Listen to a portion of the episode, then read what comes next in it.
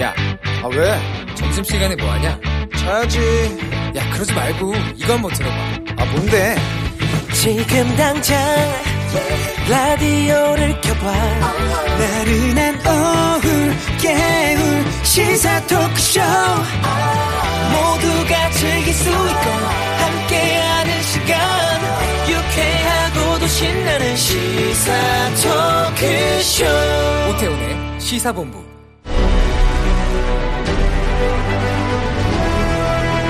김철민의 본부 뉴스.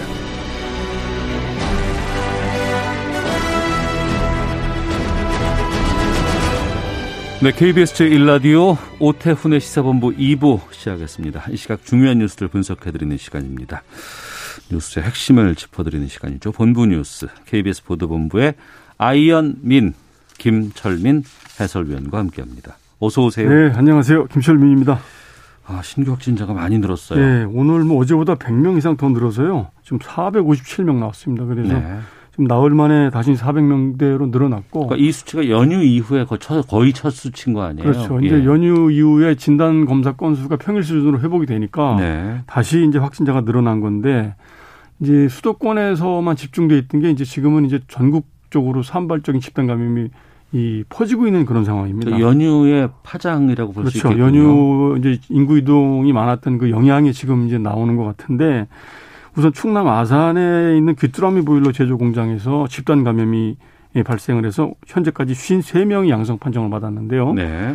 이 이제 보일러 생산 라인에 근무하는 이제 그 근로자들 중심으로 발생을 했는데 대다수 확진자들이 뭐 천안이나 아산 그 인근 지역에 살고 있는데 일부가 이제 설 연휴 기간에 고향 방문을 해서 아, 거기서 이제 확진 판정을 받은 겁니다. 그래서 네. 그 지금 그, 그 천안 아산 지역 말고 이 귀뚜라미 보일러 공장 관련된 확진자가 지금 춘천, 제주, 대구 이런 이제 다른 지역에서 고향 방문했다. 그 보일러 공장이 아산에 있을 뿐이지 여기서 일하시는 분들은 설때 자기 고향으로 다 갔을 그렇죠. 거 아니에요. 고향 방문해서 가족들 어. 지역 사회에 이제 감염을 시킨 걸로 이렇게 이제 파악이 되고 있고요. 예. 그래서 지금 공장은 임시 폐쇄됐고 그 직원들 그다음 협력업체 직원들 밀접 접촉자들 460여 명 전수조사 진행되고 있어서 아마 더 확진자 나올 가능성이 있고요. 또 전남 신안에서는 지도 침례 교회에서 확진자가 12명이 또 나왔는데 네. 이 교회에서 최근 교인들을 상대로 이 대면 강연회를 한 사실이 드러났습니다. 그래 가지고 지금 최초 감염원이 누군지 지금 정밀 추적 조사에 들어갔는데 네. 어, 일단 지도읍하고 해제면 주민들 그 400여 명에 대해서 일단 진단 검사 시행하고 그 밀접 접촉자들에 대해서 이동 중지 명령 내렸고요. 또 부산에서도 설 연휴 기간에 부모님 댁을 방문했던 일가족 6명이 또 확진 판정받았고 대구에서도 설 연휴에 제주도 여행을 갔던 주민 2명이 또 확진 판정을 받았고요. 그래서 네. 전국 곳곳에서 집단 감염이 지금 발생하고 있는데요. 말씀하신 대로 그 설 연휴 때 인구 이동, 그 다음에 또 여행, 가족 지인 간 여행, 모임 이런 것들의 영향이 이제 지금 나오고 있는 걸로 보이고 있고요. 더군다나 지금 어제부터 사회적 거리두기가 완화됐지 않습니까? 그래서 네. 다중이용 시설 영업 시간도 한 시간 연장됐죠. 그 다음에 그 뭐 콜라텍 같은 유흥 시설 영업도 허용이 됐죠. 이래서 위험 요인이 지금 훨씬 더 커진 상황입니다. 음. 그래서 지금 그 방역 당국이 오늘 아침에 이제 브리핑을 했는데 설 연휴에 고향을 방문했거나 여행을 다녀온 사람들 가운데서 발열 증상이 있으면 바로 그 선별검사소에 가서 진단 검사를 바로 받아달라 이렇게 이제 당부를 했고요. 앞으로 2주간 이제 환자 추이를 보면서 네, 네. 어, 방역 관리 수위를 더 올릴지 말지 지금 결정을 하겠다 이렇게 밝혔습니다. 어. 상황이 참 어렵습니다. 조이면은 너무 답답하다 풀어달라 이런 네. 요구가 또 밑발치고 예. 또 약간 풀면 또 이러다가 또 우리 또 감염 확산되는 거 아니냐 우려도 그러니까 나오고 조금만. 방심하면 바로 이렇게 감염이 확산되는 이런 상황이라서 그러니까요. 참 아. 안심할 수가 없는 이런 상황이네요. 네. 네. 어, 집에서 생활하는 시간이 좀 많아지는 지- 요즘입니다. 예, 그렇죠. 이 때문에 층간 소음에 대해서 너무 민감해지고 예. 관련된 상품들이 엄청나게 팔리고 예, 있다고요. 그렇습니다. 이게 지금 코로나 때문에 재택근무 하시는 분들도 많이 늘어났고 이제 등교를 안 하고 홈스쿨링 하는 경우도 많아졌었으니까 그래서 이렇게 되면서 아파트 층간소음 관련된 민원이 크게 늘어났고 네. 또 층간소음을 막기 위한 그런 상품들 매출이 급증을 했다고 그럽니다. 그래서 한국환경공단 이웃사회센터가 이제 집계한 통계를 보니까 작년 한 해 층간소음 관련 민원이 4만 2,200여 건이었는데요. 이게 전년도에 비해서 61%나 늘어난 거라고 그럽니다. 네. 그래서 이렇게 층간소음 관련된 민원이 많아지면서 그 온라인 쇼핑몰에서 그 층간소음 방지용 상품 매출도 급증을 하고 있다고 그러는데요. 뭐가 있죠? 어, 층간소음 충격 흡수용 매트 바닥에 아, 바닥 매트. 예. 예, 예, 이 예. 매, 매트 매출이 전년 동기에 비해서 80%또 이게 둘둘 감았다가 이제 써 이제 이- 쓰는 이 롤매트라고 하는데 이, 매, 이 롤매트 매출은 95% 늘어났고요. 네. 또 소파나 의자, 책상 이 다리 끝에다가 붙이는 이 충격 소음 방지용 패드 어. 이것도 이제 37% 매출이 늘었고 층간 소음 방지용 실내 슬리퍼는 86%. 그리고 층간 소음 이제 그 민원에서 이 민원에서 이 이 해소하기 위한 이런 이제 소음 방지용 귀마개가 있다고 하는데요. 이 귀마- 귀마개요? 예. 어. 귀마개 매출이 120%나 늘어났다고 합니다. 어. 그래서 이렇게 지금 업계에서는 이 재택근무, 홈스쿨링이 계속 이어질 걸로 예상이 되기 때문에 네. 층간소음 방지용 상품 매출도 계속 늘어날 것이다 이렇게 지금 예상을 하고 있습니다. 음. 뭐 소음 방지 패드라든가 매트라든가 실내 슬리퍼는 예, 그 윗집에 살고 있는 분들이 순간 소음 안 들이기 위해서 하는 구입하는 그렇죠. 물품 아니에요. 그렇죠. 그만큼 배려하겠다는 예. 노력이 엿보이는 것이고 예, 귀마개는 이제 밑에 있는 분들 그렇죠. 답답하니까 좀 시달리다가. 못해서 이제 알겠습니다. 예. 휴대전화 통화 내역 열람이 6개월인데 1년으로 늘었네요. 예, 현재 그 이제 각 이동통신사들이 이제 통신비밀보호법에 따라서 수사 안보 등의 목적으로 통화 내역을 이제 1년치, 12개월치를 보관을 하고 있거든요. 예. 근데 이제 본인이 서비스 이용자가 이제 그 휴대전화 통화 내역을 열람을 요청을 하면 민원이라든지 무슨 뭐 통화 저 요금 관련된 민원이라든지 이런 것들 때문에 요- 요청을 하면 6개월치만 제공을 하고 있습니다. 그래서 네. 이 약관에 6개월만 제공을 한다 이렇게 지금 돼 있기 때문에 이제 그러는 건데요. 이것에 대해서 이제 개인정보 보호위원회가 현행 그 법상 개인정보 열람권하고 충돌이 된다. 이 개인정보 열람권을 제약하는 약관이다. 이래서 이걸 개선을 해라 이렇게 이제 이 통사들한테 권고를 했- 했는데 이제 이동통신 3사 그다음에 알뜰폰 사업자들이 이 이제 권고를 받아들이기로 한 겁니다. 그래서 네. 앞으로 이제 본인이 그 개인정보 그에 관련된 사항을 이제 특히 뭐 통화 내역이라든지 이런 거를 이동통신사에 요청을 하면 네. 앞으로는 이제 6개월치가 아니라 이제 1년치 통화 내역을 이제 열람할 수 있도록 이게 아 이제 바뀌는 겁니다. 그래서 이게 준비 기간이 좀 필요하기 때문에 어 이동통신사들이 10월부터 이렇게 하겠다 이렇게 밝혔습니다. 네. 마지막으로 하나만 더 보겠습니다. 네. 군 동해 예. 민통선 일대에서 신원 미상의 인원 한 명을 붙잡아서 조사 중이라고 네, 오늘 하는데요. 오전에 강원도 동해안 그 민간인 통제선 일대 이제 네. 진돗개 하나, 그러니까 대침투 경계령이라고 하죠. 이제 진돗개 하나가 발령이 된, 됐는데 확인해 보니까 이제 그 신원을 알 수 없는 미상의 인원이 그 민간인 출입 통제선 안쪽으로 침범을 한 것이죠. 어. 그래서 이제 신병 확보를 위해서 군인들이 출동을 했고 이 신원 미상 인원을 이제 검거를 했습니다. 오전에. 네. 그래서 확보를 해서 지금 이 민간인 통제선 안쪽으로 접근을 한 경위가 뭔지 음. 이 월북을 하려고 시도를 했던 건지 이런 걸 조사를 하고 있는데 네. 아직까지 지금 구체적으로 그 확인을 안 해주고 있지만 이 신원 검거된 이 인원이 횡설수설하고 있어가지고 정확하게 어떤 경로로 이, 이 민통선 안쪽으로 그리고 철책선 안쪽까지 접근을 한 것인지 네, 네. 이 부분에 대해서는 아직 좀 파악이 안 되고 있는데 조사가 끝나는 대로 군 당국에서 합참해서 음. 어 브리핑을 하겠다 이렇게 지금 밝혔습니다. 그 군사분계선 넘었고 우리 쪽 민간인 통제선 이쪽 이쪽까지 들어왔다는 거 아니에요? 민간인 통제선 넘어서 이제 어. 철책까지 거의 다 접근을 해- 하다가 예, 예. 이제 군 검문소에서 이제 그 일대에서 어, 붙잡힌 것이죠. 음. 그래서 이 북에서 내려온 건지 아니면 네. 남쪽의 인원이 월북을 하려고 간 것인지 이 부분에 대해서 어. 아마 조만간 그 아마 조사 결과가 나오는 대로 발표를 하겠다 이렇게 이제 에, 합참 합동 참모본부가 오전에 간략하게 브리핑을 했습니다. 알겠습니다. 본부 뉴스 마치도록 하겠습니다. KBS 보도본부의 김철민 해설위원과 함께했습니다. 고맙습니다. 네, 고맙습니다.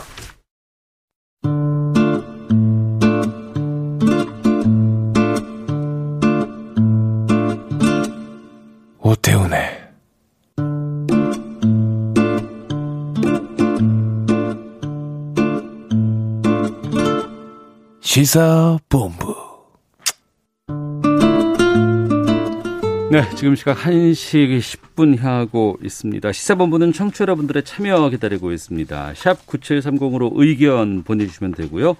짧은 문자 50원, 긴 문자 100원, 어플리케이션 콩은 무료로 이용하실 수 있습니다. 팟캐스트와 콩, KBS 홈페이지를 통해서 시사본부 다시 들으실 수 있고 어, 유튜브를 통해서도 만나실 수 있습니다. 일라디오 아니면 시사본부 이렇게 검색창에 쳐보시면 영상으로도 만나실 수 있습니다. 매주 화요일에는 정치화투 시간이 있습니다. 오늘도 변함없이 두 분과 함께 하도록 하겠습니다. 더불어민주당 김성환 의원 자리하셨습니다. 안녕하십니까? 네, 안녕하세요. 김성환입니다. 예, 국민의힘 조혜진 의원도 나오셨습니다. 안녕하십니까? 예, 반갑습니다. 조혜진입니다. 네. 어, 4차 재난지원금 3월 내에 우선은 선별 지급하기로 된 것 맞습니까? 김성환 네, 의원님? 대충 뭐 그렇게 가닥이 잡혀가는 것 같습니다. 그럼 보편은 이후에 또 합니까? 아무래도 어, 코로나가 여전히 300명, 400명을 어, 넘나들고 있고 또 다시 늘어날 가능성도 있다고 하는 상황이라 네. 어, 보편 지원을 하게 되면 아무래도 이제 경제 활성화, 특히 지역의 상공인들 활성화 요소들이 큰데 네. 어, 그런 거를 감안해서 보면 우선은 피해자에게 두텁, 두, 두텁게 지원하는 것을 하고 네. 코로나 확진자 수가 뭐 무슨 정해져 있는 건 아닙니다만 지금보다 좀 숫자가 줄어들어서 조금 음. 더 안정화되면 어, 수- 이 보편 지원도 해야 되는 거 아닌가 그렇게 생각하고 있습니다. 음, 코로나 19로 인한 피해에 대한 보상 차원에서 선별이 먼저 하고 네. 그다음에 이제 방역 같은 것들이 일정 정도 안정이 돼서 소비 진작을 위해서는 보편으로 가야 가겠다. 이렇게 이해를 하면 되나요? 네, 그 기조가 뭐 특별히 달라진 건 없는 것 같습니다. 어. 국민의힘도 여기에 대해서는 어떤 입장이실까? 반대하지는 않으실 것 같기도 한데 일정 정도 방법이라든가 이런 건 방향은 다를 수도 있을 것 같고요. 그 소상공인 자영업자 같이 이 코로나19 사태 와중에 가장 치명적인 타격을 입은 분들에 대해서는 우선적으로 집중적으로 네. 보상해야 된다. 예. 그건 저희가 어떻게 보면 먼저 제기한 부분이고 어, 거기에다가 이번에는 이 2차, 3차 재난과 비교할 때 예. 그 대상 지원 대상을 좀 더 늘린다. 음. 그 2차, 3차에서 빠졌던 사각지대 네. 어, 피해를 입었는데 보상받지 못했던 그 사각지대의 자영업자 소상공인들을 지원 대상에 포함시키고 그리고 지원 규모도 많게는 한 300만 원 정도까지도 생각해서 이제 대상과 규모를 다 늘린다. 네. 근데 이제 보편 지원은 김성원 의원님 말씀처럼 그 경기 진작 그 목적이 좀 있는데 네. 어, 시- 잘못하면은 오히려 또 코로나 확산세를 부추기는 결과가 될 수도 있어서 네. 어, 굉장히 상황을 보면서 신중하게 해야 되는데 문재인 대통령 어제인가 말씀 그제인가 말씀하신 건 보면은 어, 그걸 좀 당겨서 하려고 하는 의도도 좀 있어 보여요. 어. 문재인 대통령 어제 어제 그 말씀 그제 말씀하셨던 거는 어, 더 이상 이게 코로나 방역을 목적으로 경제 활동을 제한하는 게 한계 상황에 이르렀다. 네. 어, 둘다 잡으려고 했는데 음. 방역은 어느 정도 잡았지만은 이 경제가 경제 피해 그 피해를 감수하면서 방역을 잡았는데 이 피해가 더 이상 감당하기 어려운 상황이어서 네, 네. 어, 이걸 좀 풀어야 되겠다는 그런 뜻이 보여요. 음. 어, 그렇게 되면은 전국민 재난 지원도 그런 목적에서 정부 여당에서는 좀 더 전향적으로 추진할 가능성도 저는 이- 있지 않을까 싶습니다. 네. 우리가 1차 재난지원금 보편으로 받았을 때요. 네. 어, 4인 가족 기, 기준으로 해서 이제 100만 원 정도를 받았었습니다. 그 이후에 이제 여러 가지 선별 지원들은 꽤 있었습니다만 이번엔 좀 규모가 클 거다라는 기대들이 좀 많이 있는 것 같은데 김성환 의원님 어떻습니까? 네, 아무래도 지난번 어 3차 재난 지원금도 어 지금 그 지금 생각했던 것보다 폭이 좁았고 네. 어 그러니까 5인 이상 그리고 4억 원 매출 이상은 지원 자체를 안, 하- 안 하지 않았습니까? 예. 어 그리고 플랫폼 노동자라든지 어 가게를 두 개씩 하고 있다든지 이런 데는 지원을 하질 않았어요. 근데 이번에는 어 그런 분들도 사실상 훨씬 더 큰 피해를 봤기 때문에 그런 음. 분들한테도 지원도 하고 상한액도 좀 올린다고 어 했는데 그렇게 보면 아무래도 어 지원 규모가 15조에서 20조 가까이 늘어날 가능성이 있는 거죠. 네. 음, 아직 뭐, 뭐, 액수가 정해진 건 아니고요. 그런데 아무래도 10, 10 조보다는 훨씬 늘어날 가능성이 높다고 봐야겠죠. 선별 지원하더라도 아, 선별 지원을 하더라도 예. 규모는 두터워지고 이- 예. 두터워지고 넓어지고 하는 어. 거니까요. 예. 3월 중으로 우리가 이해를 하면 되겠습니다. 아무래도 지금 국회 회기를 고려해 보면 예. 2월 달에 정부가 추경안에 대한 계획을 확정해야 될 거고 어. 그래서 국회에 넘기고 3월 임시국회에서 국회가 처리를 해야만 집행이 될 테니까요. 네. 3월 임시국회 어, 어느 본회의에선가 처리를 하면 이제 그 후에 집행이 되겠죠. 음. 그렇게 보면 3월 임시국회가 3월 하순경에나 처리될 가능성이 높잖아요. 그러면 네. 그 후에 이제 집행 될 거라고 보여집니다. 네. 지금 두 분과 말씀 나누는 건 이제 4차 재난지원금인데 예. 이전에 그 국회에서 손실보상 관련된 법제화 얘기가 계속 나왔었잖아요. 예. 그 부분은 어떻게 되는 겁니까? 논의는. 논의는 하고 있는데 아직 정식으로 본격적으로 논의를 하거나 여야 간에 협상을 하거나 그 단계는 아닌 것 같고요. 예. 그 원인은 여러 가지가 있을 수가 있는데 제 핵심은 이게 간단한 문제가 아니다. 어. 아, 굉장히 신중해야 된다라는데 음. 여야가 다 공감하고 있는 것 아닌가. 네. 어, 물론 이제 저희 당은 좀 더 적극적입니다. 음. 아, 대체적으로 뭐 이게 뭐 당론이 있거나 그런 건 아니지만은 손실 보상을 빨리 제도화하자, 법제화하자는 쪽에 좀 더 적극적인데 어쨌든 여당은 재정을 가지고 그거를 책임져야 되는 위치에서 네. 정부 측하고 협의를 해보면은 네. 기재부는 이건 거의 뭐 절대 반대에 가깝거든요. 손실보상에 대해서. 예. 예. 그럴 만도 한 게 이게 어, 외국에도 어, 손실 보상이 지금 그 독일이나 일본 같은 경우도 임시 조치로 하고 있지 이걸 법으로 만들어 놓지는 않았었습니다. 예. 근데 법으로 만들어 놓게 되면은 제일 걱정되는 게 이 재원 그 지원 규모가 어마어마하게 늘어나 가지고 국가 어. 재정이 잘못하면 파탄을 날 수도 있는 그냥 그 이게 그냥 그 폭발성이 엄청 큰 그런 거기 때문에 그래서 임시 조치로 계속 할 거냐 법으로 만들 거냐 음. 법으로 만든다면은 그 저 지원의 손실 보상의 근거가 되는 정부의 행정 조치의 종류를 뭘로 할 거냐 네. 종류를 많이 하면 할수록 지원은 늘어나게 돼 있거든요. 음. 그 다음에 이제 지원 규모를 대상과 규모를 어떤 기준으로 정할 거냐. 이거 세세하게 하지 않으면은 법으로 만들었을 때 어, 국가가 재정으로 감당할 수 없는 그런 문제가 올 수도 있기 때문에 음. 꼭 필요하다면 하더라도 어, 신중하게 해야 된다는 데 대해서 정치권에 어느 정도 공감대가 있는 것 아닌가. 네. 민주당이 내놓은 안은 보면 굉장히 파격적인데 음. 어, 민주당도 의원님들에 따라 다르지만은 어떤 의원님 안대로 하면은 이건 나라가 이게 한, 한순간에 거들날 수 있는 그런 거라서 그, 그 부분인데요. 예. 그러니까 지금 이제 2월부터는 이제 백신도 우리가 이제 1차 접종 시작하게 되고 또 2월 임시국회에서 이제 선별 지원에 대한 어떤 그 규모라든가 이제 추경에 이런 것들이 이제 다 확정이 될 것 같습니다. 그럼 3월부터 이제 국민들에게 피해 보상 차원이 됐건 아니면 여러 가지 뭐 지원이 됐건 간에 이제 이게 어, 갈 건데 아우 많이 드리면 좋잖아요. 근데 이제 또 기재부에서는 기재부대로 이거 우리는 저기 재정에 대한 책임을 지고 있는 부서로서 나 이건 너무 이거 정치권 내에서 남발하는 거 아니냐 이런 지적은 계속해서 나오고 있는 것 같고 그러면서도 또 일반 국민들은 아 이렇게 피해가 큰데 우리가 내가 이거 코로나19 맞는 것도 아닌데 내가 이걸 다 방역 같은 철저히 관리하면서 내 손해를 보고 있는 걸 나라에서 보전해 줘야 되는 거 아니라는 것도 있고요.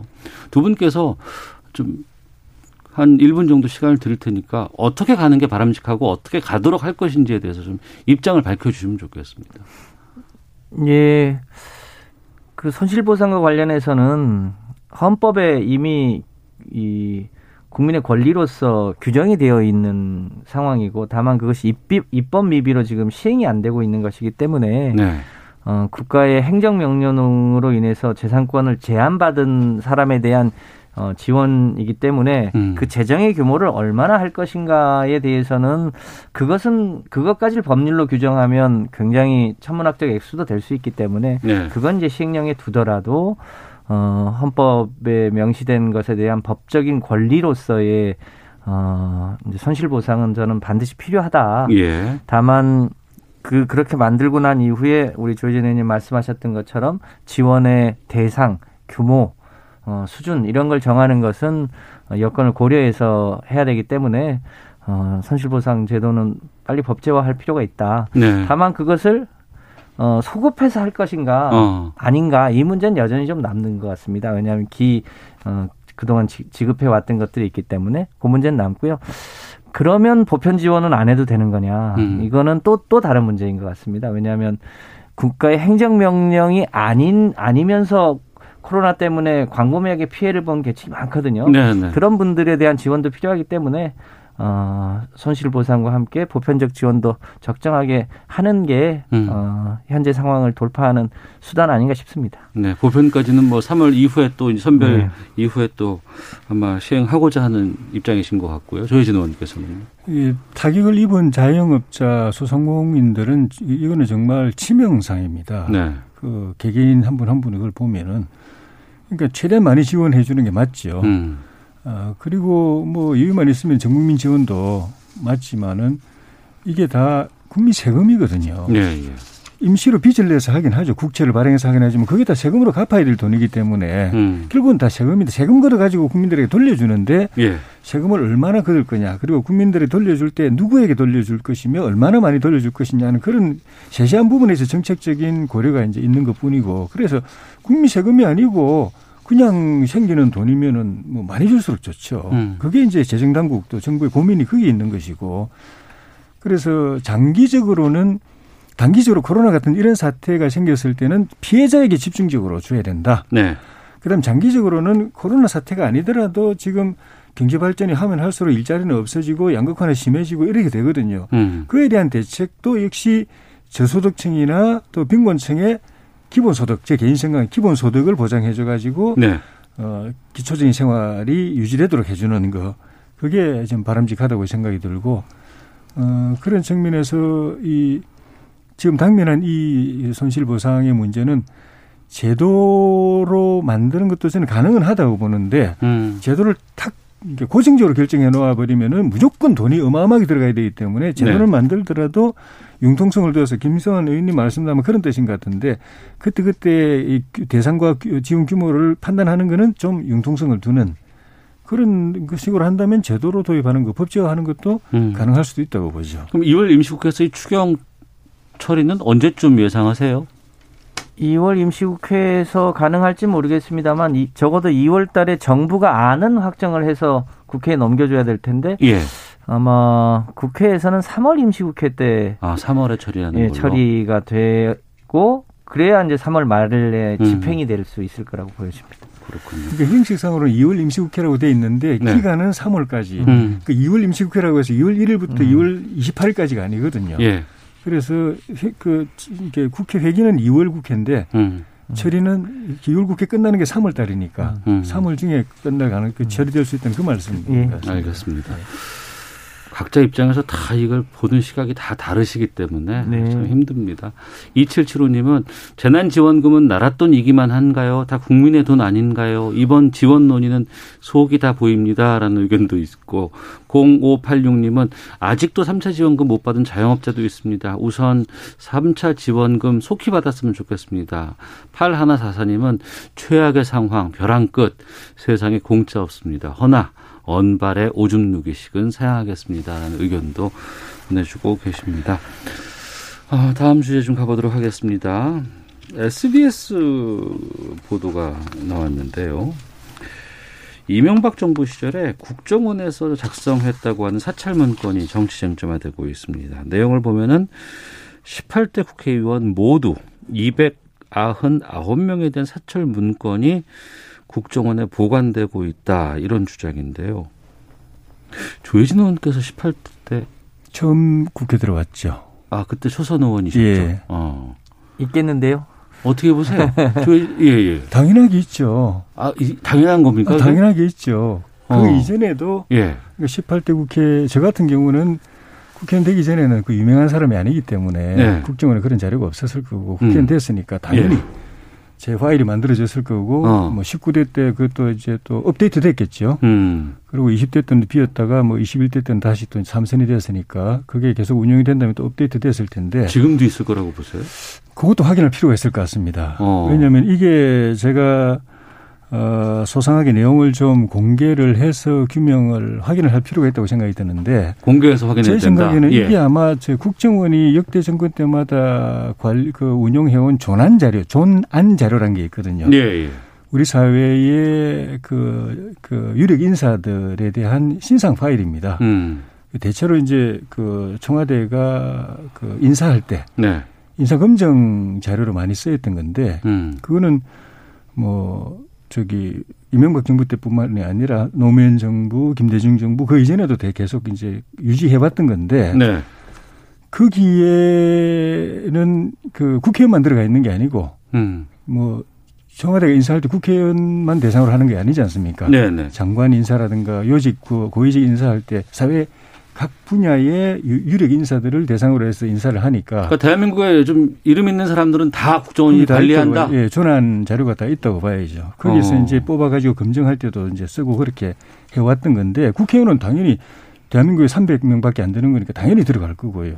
예. 그래서 그게 에, 요 근래에 어떤 식으로 운영되고 있는지 어.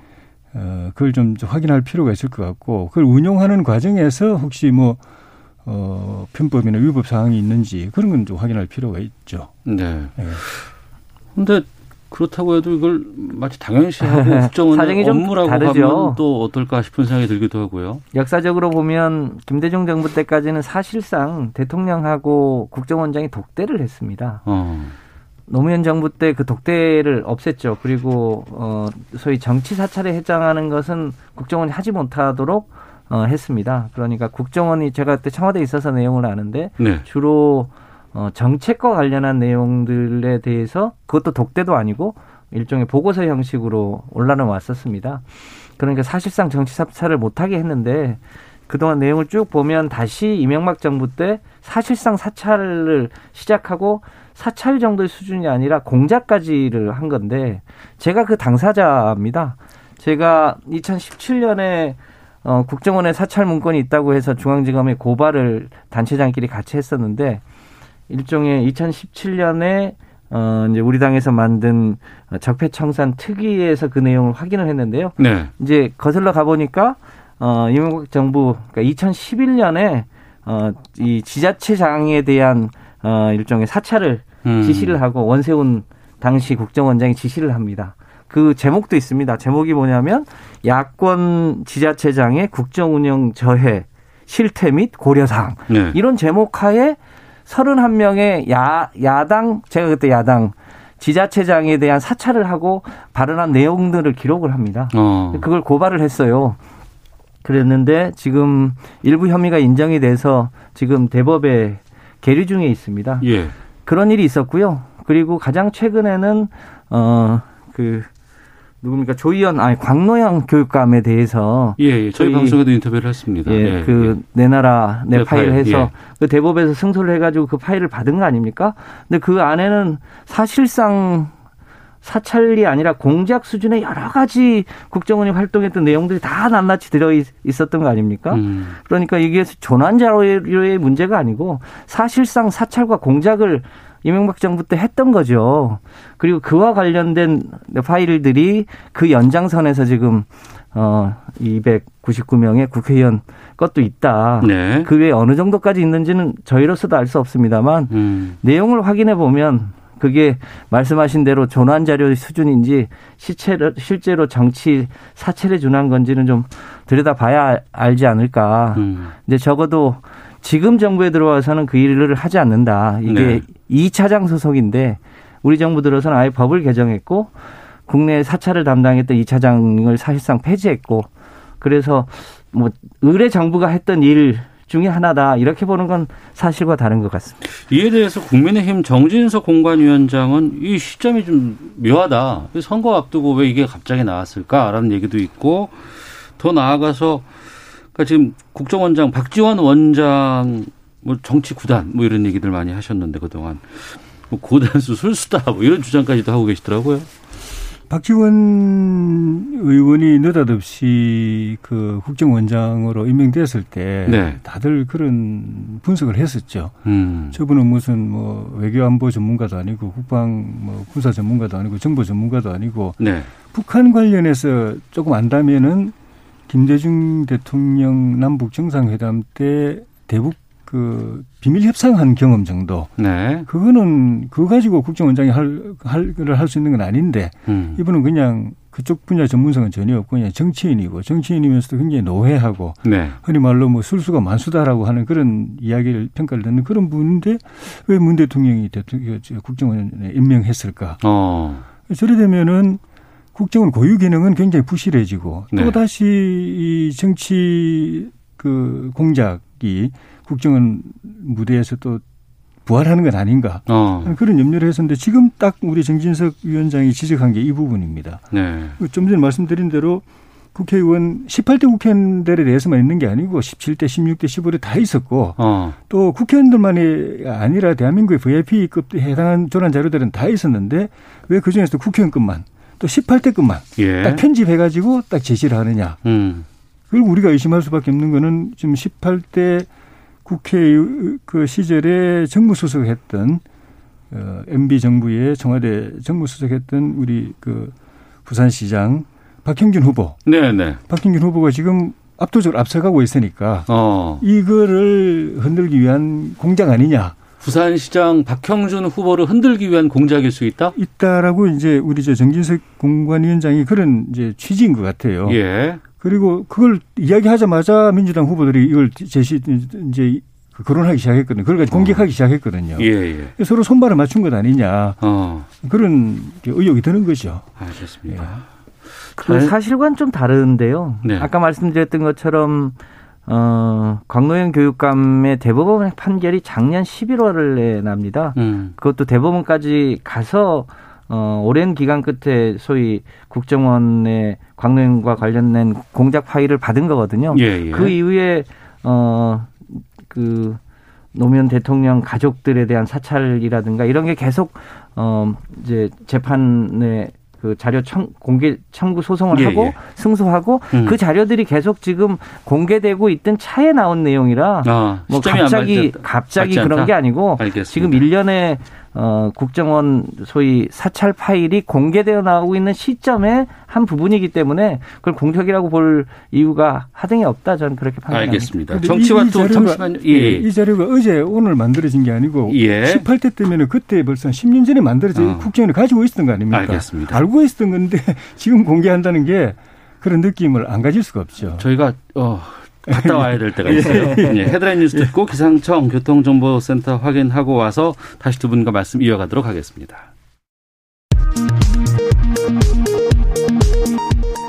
정부가 다음 주 중에 사회적 거리두기 체계를 개편하기 위한 초안을 마련해 공개하고 각계 의견을 수렴하기로 했습니다. 새로운 거리두기 체계는 다음 달부터 적용됩니다. 서울시장 보궐선거에 나선 더불어민주당 박영선, 우상호 경선 후보가 어젯밤 첫 TV 토론을 가졌습니다. 국민의힘 서울시장 경선 후보들은 오늘 오후 백범 김구기념관에서 첫 토론 대결에 나섭니다. 단일화를 협의 중인 국민의당 안철수 대표와 금태섭 전 의원이 오늘 18일 첫 TV 토론을 갖기로 합의했습니다. 원자력안전위원회가 경북 경주 월성 원자력발전소 부지에서 검출된 고농도 삼중수소와 관련해 지금까지 외부 유출은 없었다는 내용의 답변서를 국회에 보냈습니다. 위안부 생존자 이용수 할머니를 대표로 하는 시민단체가 위안부 문제를 국제사법재판소에 해부해 공정한 판단을 받게 해달라고 촉구했습니다. 지금까지 헤드라인 뉴스 정한나였습니다. 이어서 기상청의 송소진 씨 연결합니다. 날씨 정보입니다. 현재 수도권과 충남 지역을 중심으로 눈이 내리면서 1cm 안팎이 곳곳에 쌓여 있습니다. 그중 강한 눈이 쏟아지고 있는 인천 옹진군과 충남 중남부 지역에는 대설주의보도 내려졌습니다. 차츰 그 밖에 중부지방으로 눈이 확대되겠고 늦은 오후부터 밤 사이에는 남부지방에도 눈이 오겠습니다. 앞으로 경기 남부와 충청도에 2에서 7cm, 그중 충남 고지대 등 일부 지역에는 10cm 10cm 이상 내리기도 하겠고요. 서울 등 그 밖의 지역에는 1에서 3cm 정도의 눈이 올 것으로 예상됩니다. 오늘 예상 한낮 기온은 서울 영하 1도, 강릉 대전 2도, 광주와 대구 6도 등으로 어제보다 5도 이상 낮겠고 강한 바람 때문에 체감 온도는 더 떨어져 낮에도 많이 춥겠습니다. 오늘 미세먼지 농도는 전국이 좋음 단계로 공기는 깨끗하겠습니다. 현재 서울의 기온은 영하 4.7도입니다. 날씨 정보였습니다. 이어서 이 시각 교통 상황을 KBS 교통정보센터 임초희 씨가 전해드립니다. 네, 이 시각 교통정보입니다. 앞서 말씀드린 대로 지금 중부지방 중심으로 눈이 오고 있어서 운행 여건이 좋지 않습니다.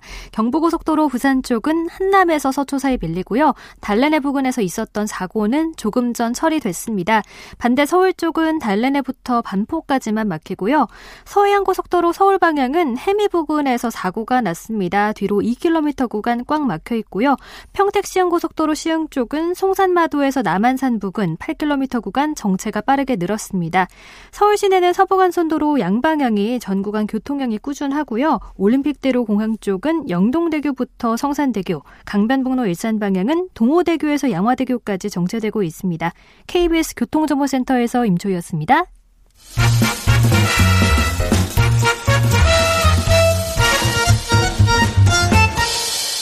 오태훈의 시사 본부.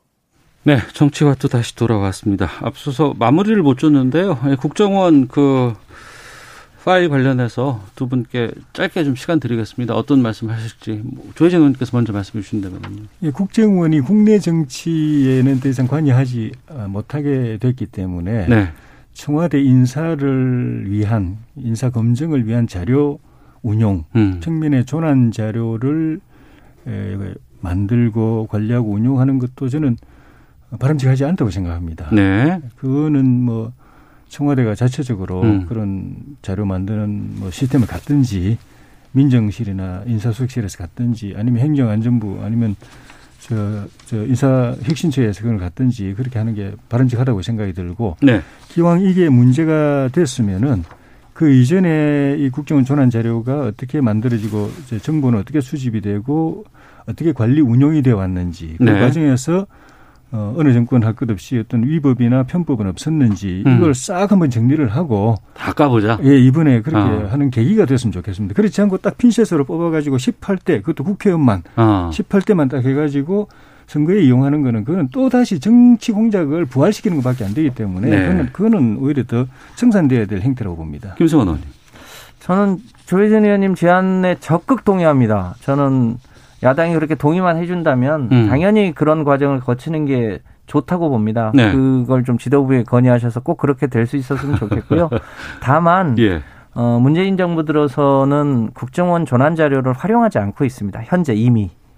그러니까 그건 걱정하지 않으셔도 음. 됩니다. 어, 요 전체 과정들을 우리가 기왕에 2차장실도 폐지하고 국정원법도 바꾼 만큼 과거에 우리가 어떤 잘못을 했는지를 되돌아보는 것은 미래를 위해서 좀 꼭 필요한 일이라고 생각합니다. 네. 자, 재보궐선거, 어, 오늘이 딱 50일 남은 날입니다. 지금 선거 상황 어떻게 보고 계시는지 또 전략은 어떻게 지금 세우고 계신지 좀 여쭤보도록 하겠습니다. 김성원 의원님. 네, 뭐, 어, 여야가 공이 이제 서울, 부산 보궐선거가 본격화되고 또, 어, 어제부터는 TV 방송 토론도 본격화 되고 있어서 이제, 이제 사실상 막이 올랐다고 볼 수 있는데 어제 부산과 서울에서 각각 TV 토론이 있었잖아요. 네. 부산의 어, 국민의힘 후보들은 굉장히 어, 소위 이 그 뭐랄까요 그 상호 비방전도 심각했던데 어. 서울의 우- 우상호 박영선 후보 토론은 제가 보기에는 진짜 서울을 어떻게 만들어야 될지에 대한 소위 정책 토론 위주로 어, 된 측면이 있어 보입니다. 네. 어쨌든 뭐이 이 과정을 통해서 우리 국민들이 이 후보를 직접 접촉할 공간이 많이 줄어들었기 때문에 어, TV나 SNS를 통해서 어떤 후보가 그 해당 지역을 보다 행복하게 발전시킬 수 있을지에 대해서 어, 잘 선택하는 계기가 되기 됐으면 좋겠고요. 네. 뭐 선거는 시작했다 그러면 끝나니까요. 어, 어, 얼마 안 남았는데 우리 유권자들의 현명한 선택이 있길 바라고요. 저희 예. 당 후보들도 아마 열심히 해서 음. 좋은 선택을 어, 받기 위해서 최선을 다하지 않을까 싶습니다. 조혜진 의원님. 저희는 부산시장, 서울시장 다 중요하고 어. 부산시장도 절대 놓치면 안 되고. 네. 근데 이제 서울시장이 특히 정치적으로 중요하기 때문에 반드시 이겨야 되고 서울시장 같은 경우에는 투트랙으로 후보 선출 과정을 어 굉장히 좀 그 이벤트 효과가 크게 네. 컨벤션 효과가 크게 음. 또 우리 후보의 경쟁력을 그 고도하게 하는 것 하면서 동시에 또 이제 범야권 후보 단일화 트랙도 같이 운용하면서 네. 어, 서로 협의해가면서 그렇게 해서 최종적으로는 범야권 후보 단일화를 이뤄내고 그 과정이 드라마틱하게 에, 에, 국민들에게 또 서울 시민들에게 어, 기대와 이 감동을 불러일으킬 수 있도록 지금부터 관리를 해 나가는 일 음. 그게 두, two track으로 저희가 잘 해 나가야 될 과제라고 생각이 듭니다. 네.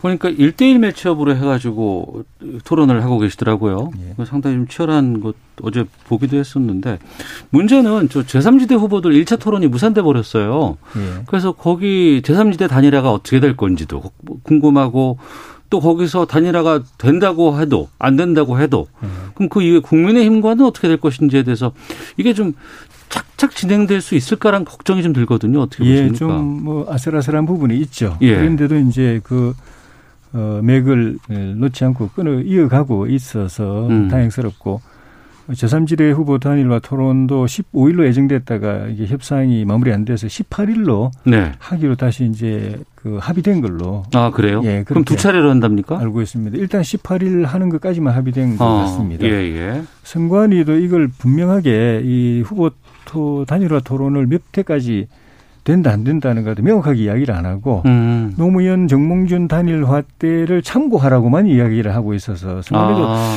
어떻게 보면 좀 좀 일부 언론에서는 한 번 하라고 선관위가 권고했다고 하는데 그게 확인된 건그 아니군요. 참고 그 예를 참고하라 이래 놓으니까 해석이 예, 예. 이제 그 방송사 분분한 기준으로는. 그래서 대략 대략 두 번 정도 하는 것 같은데 어. 그러니까 그게 그거는 이제 교섭단체 이상일 예. 텐데 지금 안철수하고 금태섭 후보는 교섭단체라고 보기 어- 어려워서 거기를 같은 기준으로 적용할 수 있을지는 잘 모르겠더라고요. 그러니까 노무현 정몽준 때는 한 번만 된다고 선관위가 유권 해석을 했거든요. 예, 예. 그걸 참고하라 그러니까 어. 그럼 한 번만 된다는 이야기인지 참고만 뭐 지금 하겠다는 것인지. 말씀대로 하면 예, 예. 두 번도 가능할 수도 있다는 어. 이야기라서 그래 되면은 짐작하자면은 제3 후보끼리 단일화에 TV 토론 한 번, 그 다음에 최종 본 경선 후보 단일화 경선 때 또 한번 음. 그렇게 할 가능성이 있- 있다고 보여집니다. 네. 그러면 유권자 입장에서는 어 처음에는 어 뭐 여러 사람들이 나오나 보네 하다가 이제 하나씩 하나씩 좁혀지기도 하고 누군단 누구는 안 나온다고 하더니 또 나오네 뭐 하는 경우도 있고 그러면 여야 지금 뭐 거의 뭐 단일화 분위기라고 한다 그러면 부산이건 서울이건 최종 어 민주당의 후보 아 여, 여당 쪽의 후보죠. 그 최종 야당 쪽의 후보는 언제쯤 우리가 확인할 수 있는 거예요? 저희 당은 3월 1일이 어, 경선 확정일입니다. 네. 3월 1일이면 어, 후보가 누군지를 확인하실 수 있을 것 같고 어. 서울 같은 경우에는 이제 저희 당과 컬러가 유사한 열린민주당 후보가 출마를 김진애 후보가 지금 뛰고 있죠? 확정이 예. 돼서 저희 후보가 확정된 이후에 어. 어, 일종의 어, 후보 단일화를 하게 될지 여부를 이제 그 후에 어, 빠른 빠르게 이제 결정을 해야 되는 문제가 남아 있, 있습니다. 국민의힘은요? 저희는 이제 3월 2일, 3일 이틀간 여론조사하고 네. 3월 4일 날 후보를 확정하는 국민의힘의 스케줄이죠. 후보. 예, 예. 그 다음에는 이제 본 경선, 단일화 경선. 어. 어, 그게 아마, 어, 후보 등록 직전까지 어. 갈 수도 있지 않을까 싶습니다. 그러면은 민주당의 후보가 먼저 결정이 되겠고 그 네. 이후에 단일화 최종 예. 어, 후보가 결정되지 않을까 이런 일정이라는 것 알겠습니다. 한 2주 정도 남은 상황이네요. 자, 지금까지 정치화토 더불어민주당 김성환 의원, 국민의힘 조혜진 의원과 함께했습니다. 두 분 오늘 말씀 고맙습니다. 예, 고맙습니다. 감사합니다. 오태훈의 시사본부는 여러분의 소중한 의견을 기다립니다. 짧은 문자 50원, 긴 문자 100원의 정보 이용료가 되는 샵 9730, 우물정 9730번으로 문자 보내주십시오. KBS 라디오 앱 콩은 무료입니다. KBS 라디오 오태훈의 시사본부. 지금 여러분은 대한민국 라디오 유일의 점심 시사 프로그램을 듣고 계십니다. 올해부터 전기차 보조금 상한제가 도입됩니다. 그래서 이 상한제가 되면 6천만 원 이상 고가의 전기차는 보조금을 다 받을 수 없고 차등 지급받게 됩니다. 9천만 원 넘어가면 보조금 못 받는다는 이런 제도가 신설됐는데요. 이 얘기는 저희가 미리 알려드렸었는데 그 이후에 지금 상황들이 변했다고 합니다. 자동차의 모든 것을 알아보는 권용주의 차차차에서 알아보겠습니다. 오토타임즈 권용주 편집위원 전화로 연결하겠습니다. 안녕하십니까? 네, 안녕하세요. 예. 전기차 보조금 너무 많이 받아가니까 비싼 차는 적게 주고 안 주는 차도 있다 이렇게 결정했잖아요. 그렇죠. 그랬더니 차값을 내려버려요? 보조금을 결코 포기 못하겠다. 어. 라고 해서 어, 6천만 원 넘었던 차들이 가격이 내려왔습니다. 네. 어떤 회사 겁니까? 뭐 이제 테슬라가 이제 주로 해당이 되는데 네. 그 지난해 이제 가장 팔리 많이 팔렸던 주력 모델이 있어요. 네. 이게 작년까지는 가격이 6,479만 원이었습니다. 그럼 6천만 원 이상이네요. 그렇죠. 그러면 이제 보조금의 절반만 받죠? 예. 그런데 이차 가격이 5,999만 원으로 480만 원 내려온 겁니다. 아이고 6천만 원에서 딱 만 원 싸진 겁니까? 만원 미치네요. 그렇죠. 만 어. 원딱 적은 5,999만 원에 딱 인위적으로 맞춘 거예요. 예, 예. 그러면 이제 보조금 대상에 포함이 되죠. 어. 어, 물론 소비자 입장에서는 이득입니다. 예. 음, 그러니까 이걸 가지고 어, 이른바 환경부의 정책을 음. 어, 저격한 거 아니냐. 뭐 이런 얘기까지 나오는 거죠. 그러면 소비자 입장에서는 6,479만 원짜리 차인데 이게 갑자기 6천만 원 미만으로 들어와서 한 거의 500만 원 가까이 가격이 싸졌고 보조금도 전액을 다 받을 수 있게 되는 거네요. 그렇지. 예를 들어서 보조금이 1,200만 원이라 그러면 예. 1,200만 원 다 받는 거죠. 그러니까 어, 소비자 입장에서는 원래 한 600만 원만 받아야 되는 보조금에 음. 어, 추가로 600만 원 보조금을 더 받고 네. 가격은 480만 원이 내려왔으니까 네. 실질적으로는 1000만 원 이상의 이제 혜택을 보게 되는 거죠. 어. 그러면 소비자 입장에서는 나아진 거 아닌가요? 그렇죠. 소비자 입장에서는 나쁜 거 아니에요. 예. 그럼 정부 근데 입장에서 이제- 보조금을 운영하는 입장에서는 어떻습니까? 그게 이제 이 논란이 네. 왜 시작됐는지를 우리가 충분히 알고 있지 않습니까? 네. 그게 이제 정부가 국민들의 세금 가지고 전기차 보급을 촉진하고 있는데 근데 그 차를 구입하는 보조금을 외국계 회사에 우리가 주는 거 좀 불합리하다 이런 얘기들 지적들 많이 있었잖아요. 작년에 900억 원을 가져갔죠. 아. 그러니까 전체 승용 전기차 보조금의 40% 이상을 이 미국 회사가 가져간 겁니다. 테슬라가요. 그렇죠. 그러니까 이제 국민 열세가 과도하게 수입차 업체로 흘러들어간다는 지적이 제기가 됐고 음. 이게 이제 반대쪽 그러니까 국산차 업계에서는 아니 보조금이 국민 세금으로 만들어지는데 네. 좀 유리하게 제도를 개선할 필요가 있는 거 아니냐 어. 이제 이런 의견을 내놔서 예. 아, 이 보조금 상한제 도입이 됐던 겁니다. 음. 여기에는 이제 정부가 이 보조금 상한제를 도입하면서 승용 전기차의 가격 인하를 촉진한다 네. 이런 명분을 내세웠던 거죠. 어. 근데 그 국, 애초에 취지라고 한다 그러면은 조금 좀 저렴한 우리 국산 전기차 위주로 시장이 재편됐으면 좋겠다라는 의도가 일정 정도 엿보이긴 하거든요. 예. 근데 이 상한제 도입이 결국에는 실패한 거 아닌가 싶기도 하고 테슬라 또 이렇게 되면은 보조금 다 가져가지 않을까요?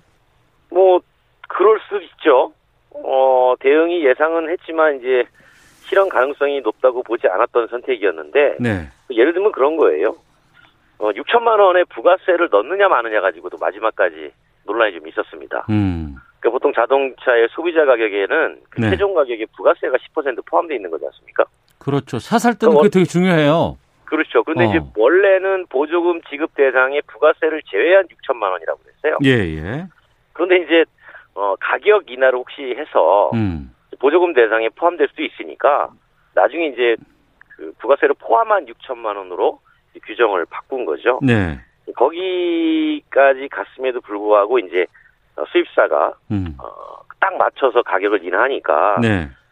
야 이거 뭔가 좀 문제가 있는 거 아니냐라는 의견도 나오지만 음. 근데 이런 얘기도 있어요. 우리가 지금 보조금을 줘가지고 전기차를 촉진하는 이유가 이유가 우리나라에서의 대기 환경 개선이 목적이잖아요. 자동차 생산업체 외제차냐 국산차냐 이거보다도 그렇죠. 우리나라의 그 미세먼지라든가 자연환경이라든가 대기에 대한 기여 이 부분이 중요하다. 그 부분이 목적이니까 그것이 어. 외산이든 국산이든 관계없이 예. 동등하게 보조금이 주어지는 게 형평성에 맞다. 음. 어, 하지만 이제 그 주어지는 보조금의 일부가 네. 해외로 빠져나가니까 음. 그 부분에 대해서는 논란이 있는 거지만 네. 기본적인 보조금 명분 취지에는 음. 대기질 개선이에요. 그러니까 대기질 개선하는 차에 주는 거는 맞다. 이걸 구- 이걸 가지고 굳이 뭐 저격했다, 뭐 아니다 이렇게 어, 어, 공방을 벌일 필요가 있느냐 네. 이런 얘기들도 흘러 나오는 거죠, 같이. 하지만 애국적인 차원으로만 본다 그러면 아니 대기는 그 좋아지는 건 환영. 근데 네. 이왕 대기질 같이 좋아진다고 한다 그러면 우리가 내는 세금이 보조금이 국산차로 가야 되는 게 맞지 않을까라는 얘기는 계속 나올 거 아닌가요? 그렇죠. 결국엔 이거 네. 못 막은 거 아니에요. 예.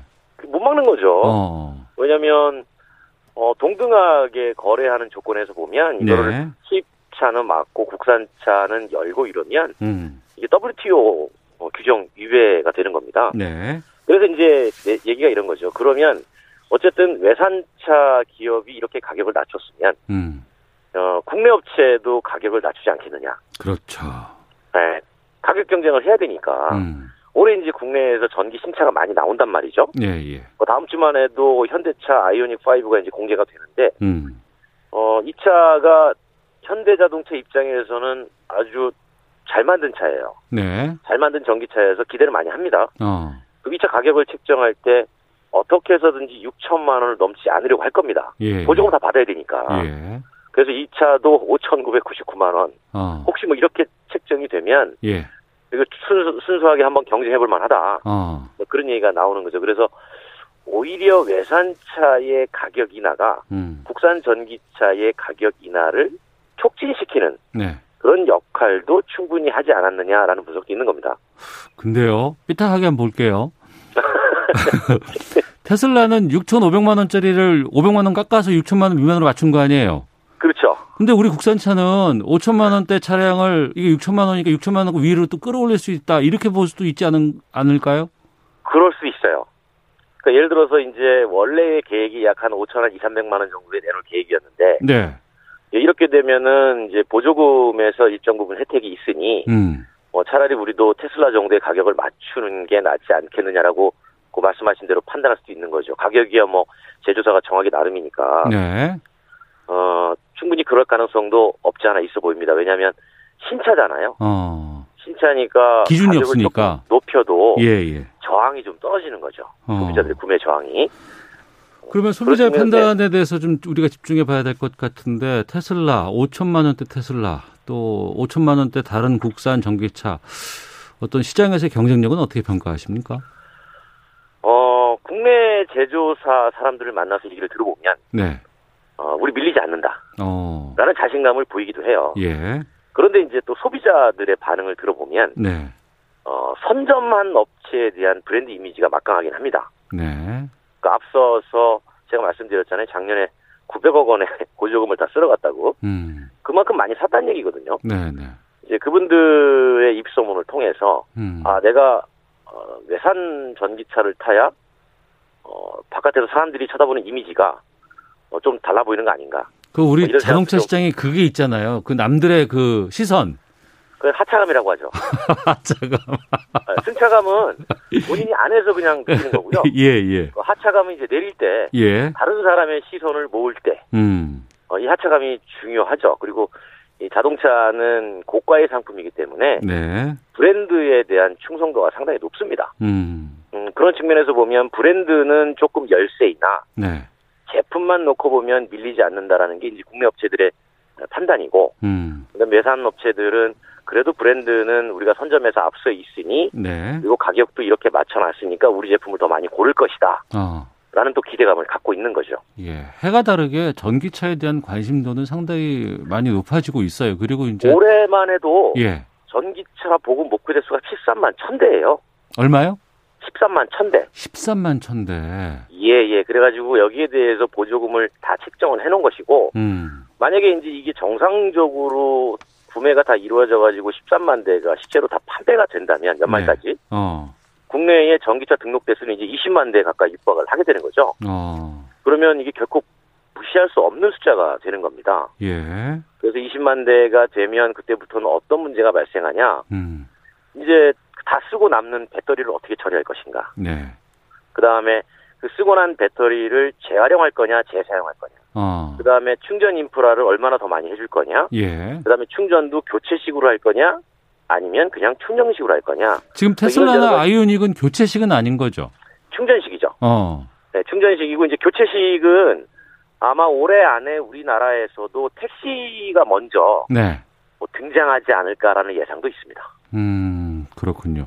만듦새 이런 측면에서는 뭐 우리나라가 좀 강세다 뭐 이런 얘기도 있는가 그렇죠. 하면 오랫동안 제조를 했기 때문에 만듦새는 훨씬 낫다는 평가가 있죠. 음. 하지만 또 이렇게 보조금 같은 것들에 대해서 파격적인 가격이나 이런 거는 외국 업체가 좀 적극적으로 달려든다는 측면에서는 또 호감이 가기도 하고요. 알겠습니다. 자, 여기까지 살펴보도록 하겠습니다. 자, 권영주의 차차차 보조금 이 싸움 어떻게 될지 살펴봤습니다. 오토타임제 권영주 편집위원과 함께했습니다. 고맙습니다. 감사합니다. 예. 오태훈의 시사본부 마치겠습니다. 내일 뵙겠습니다. 안녕히 계십시오.